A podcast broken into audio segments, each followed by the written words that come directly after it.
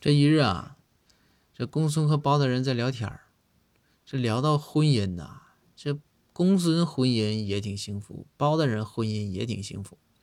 后来就说这个公孙，包大人就问公孙说：“你和你夫人是怎么在一起的呢？”这公孙说：“哎呀，大人你可不知道，我俩在一起吧，其实挺简单的，就因为一条朋友圈。”包大人说：“朋友圈就一条朋友圈，咋回事？你给我讲讲，我可爱听了。就这种八卦的事儿哈，我可爱听。”然后公孙就说：“说啊，是这样，说就是我夫人不是我家邻居嘛，我夫人那体格子膀子像女汉子似的。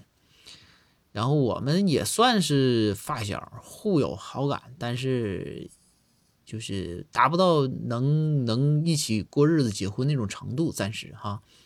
然后有一天我就发现我夫人呐发了一条朋友圈，上面写着是什么呢？说，哎，有个男朋友啊非常重要，至少在家里水管爆裂的时候可以给我递下扳手。我当时看完之后非常激动，我就冲到隔壁向他表白了。